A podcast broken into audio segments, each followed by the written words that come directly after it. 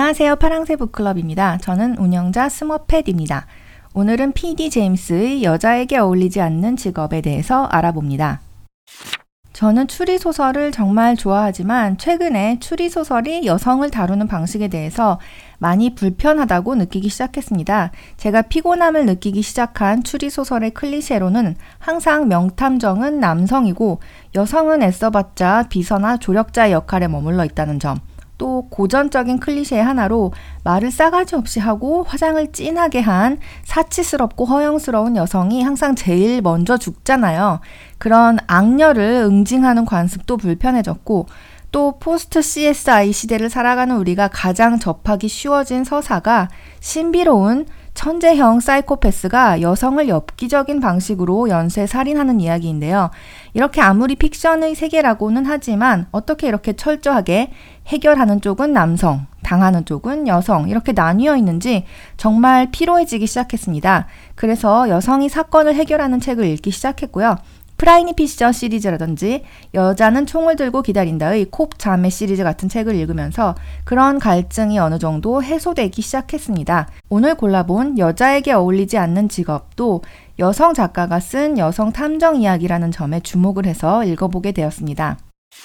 작가 소개 이 소설이 출간되던 1970년대 초반까지 추리소설에서 여성은 범죄의 대상 혹은 심약한 주변 인물이나 주인공 남성의 보조적 역할에 머물렀으나 이 책의 출간 즉시 주인공 코델리아 그레이는 범죄 및 사회 편견에 맞서 당당히 실력으로 사건을 해결하는 여자 탐정의 이상적 모델을 정립했다는 평가를 받으며 많은 후배들이 등장하는 길을 닦았다. 이 책의 주인공 코델리아 그레이는 22살의 여성입니다. 런던에서 사설 탐정 사무실을 함께 운영하던 동업자인 버니 프라이드는 자신이 암에 걸렸다는 것을 알게 되고 치료를 받고 싶지 않아서 자살을 선택합니다. 그렇게 탐정 사무실은 코델리아 그레이가 물려받아서 혼자 운영하게 됩니다. 버니가 죽고 나서 처음으로 혼자 맡게 된 사건은 케임브리지의 저명한 생물학자인 로널드 경의 아들 마크가 인근의 오두막에서 목을 매 자살한 사건이었는데요. 이 사건을 조사하기 위해서 코델리아 그레이는 케임브리지에서 머물면서 마크가 남긴 흔적을 살펴보고 마크의 가족과 대학 친구들에게 질문을 하면서 사건의 진상을 서서히 파헤쳐 나갑니다. 먼저 이 소설의 제목에 대해서 이야기하고 싶은데요. 나이든 남성과 같이 사설 탐정 사무실을 운영할 때는 딱히 문제가 없었는데 혼자서 탐정 일을 해야 되는 상황이 닥치니까 많은 사람들이 코델리아 그레이에게 이건 여자에게 어울리지 않는 직업이다 라고 말을 하기 시작합니다. 자기, 이제 새 직업을 구해야겠네. 어쨌든 혼자서 그 사무실을 유지할 수는 없잖아. 여자에게 어울리지 않는 직업이니까. 당시에 여자에게 어울리는 직업이라고 하면 많은 사람들이 비서라든지 작가, 사회복지사, 간호사 이런 직종을 떠올렸을 것 같고요. 남성의 영역으로 분류되던 탐정이라는 일을 젊은 여자가 단독으로 맡게 되자 사람들이 위화감과 불신을 느끼며 당신 같은 젊은 여자가 이런 일을 해낼 수 있겠어? 이렇게 묻습니다. 이 이야기는 70년대 이야기이기도 하지만 이런 풍조는 사실 현대에도 크게 바뀐 것이 없다고 생각을 하고요. 소위 남초 직종에서 일하시는 분들 이런 경험을 정말 많이 하셨을 거라고 생각해요. 저도 공대를 나와서 엔지니어로 커리어를 시작했는데요. 회사의 여성들은 대부분 비서나 서무직에 근무하고 있었고 100명이 넘는 부서에 여성은 4명밖에 없었어요. 그래서 제가 회사에서 전화를 받으면 너 말고 남자 바꿔달라 이런 말도 많이 들어봤고 고위직 남성이 네가 진짜 기술 담당자가 맞다고? 네가 할 수 있어? 진짜? 사실은 전혀 모르는 거 아니야? 이런 식으로 저를 못 믿어하는 것도 굉장히 많이 겪었어요. 이게 무슨 70년대가 아니라 다 2010년 전후에 겪은 일이고요. 이렇게 사회의 편견이 견고하게 작동하는 가운데 여성이 소위 여성답지 못한 직업을 가진다는 것만으로도 주위의 불신을 감내해야 된다는 것 자체가 평등한 출발선에 서 있지 못하다는 말이거든요. 소설은 그런 상황에서도 침착하게 사건을 풀어내는 여성 탐정 코델리아 그레이의 활약을 보여주고 있습니다. 서문. 나는 용감하고 영리한 젊은 여주인공이 삶의 어려움에 직면했을 때 다들 해낼 수 없을 거라고 생각하는 일에서 기필코 성공을 거두는 이야기를 쓰고 싶었다. 또 여성이 커리어를 추구할 때 직업의 본질과는 상관없는 곳에서 청하지도 않은 제3자의 평가를 받아야 하는 것도 일상 다반사이고요. 이런 무심하고 무례한 한마디 한마디가 쌓여서 단지 자기 일을 열심히 해내고 싶을 뿐인 여성들을 피폐하게 합니다. 휴고가 편안하게 말했다. 그렇게 빈정거리지 말아요, 코델리아. 당신한테는 안 어울리니까. 어떤 여자들은 냉소가 괜찮아도 당신 같은 아름다운 여자에겐 괜찮지 않아요. 휴고의 칭찬이 코델리아를 짜증스럽게 했다. 코델리아 그레이는 우리가 기존에 많이 보아온 남성 탐정들처럼 천재적인 영감을 가진 탐정은 아닙니다.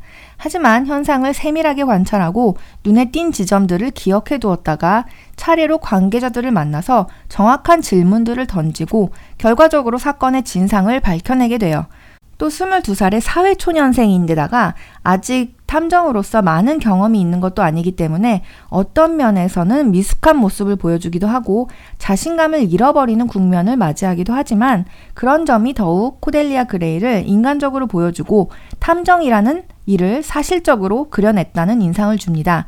그렇기 때문에 저는 더욱 22살이 아닌 45살이 된 코델리아 그레이가 얼마나 성장했고 뛰어난 전문성을 갖춘 탐정이 되어 있었을지를 보고 싶었는데요. 코델리아 그레이 시리즈는 두 권으로 끝이 나고요. 저는 이 부분이 정말 아쉽다고 생각합니다. PD 제임스가 쓴 다른 시리즈인 아담 달글리시의 이야기는 1962년에서 2008년까지 46년에 걸쳐 14권의 책이 나올 수가 있었는데요. 코델리아 그레이는 그 spin-off로서 만들어졌고 책도 두 권 나오고 땡이었다는 것 자체가 남성의 커리어는 오래오래 지속될 수 있고 전문가가 되기 위한 경험을 충분한 시간을 두고 쌓을 수가 있지만 여성의 커리어는 너무나 쉽게 단절의 위험에 놓이는 현대 한국 사회의 현실과 겹쳐지면서 씁쓸하게 느껴지는 것은 어쩔 수가 없었습니다. 조금 더 아쉬운 이야기를 해보자면 저는 이 후속작인 피부 및 두개골도 읽어보았는데요. 마치 에거서 크리스티를 방불케 하는 정통 추리 소설이고요. 관계자 한 사람 한 사람의 인물 묘사에 굉장한 공을 들이고 있습니다. 훌륭한 구조를 가진 소설이라고 생각을 했고 흥미로운 부분도 많았지만 결국 이 소설도 중심에 위치한 사건이 악녀를 응징하는 것이라는 면에서 참 기분이 와장창 하고 말았어요. 여자에게 어울리지 않는 직업에 비하면 호흡도 굉장히 길어서 분량이 거의 두 배가 되는데요. 열심히 쌓아올린 이야기가 결국 사치스럽고 말도 싸가지 없게 하는 나쁜 여자가 죽는 이야기로 흘러가자 굉장히 피로함을 느끼게 되었습니다. 저는 여성 탐정을 앞세운 이 시리즈가 당시에는 혁신적인 시도였다고 생각을 하지만 현대를 살아가는 독자들에게는 낡은 감성으로 느껴질 수 있는 부분도 많이 있다고 생각하고요. 그건 시간이 흐르면서 사회도 변화하고 사람들의 인식도 변화했다는 증거이기도 합니다.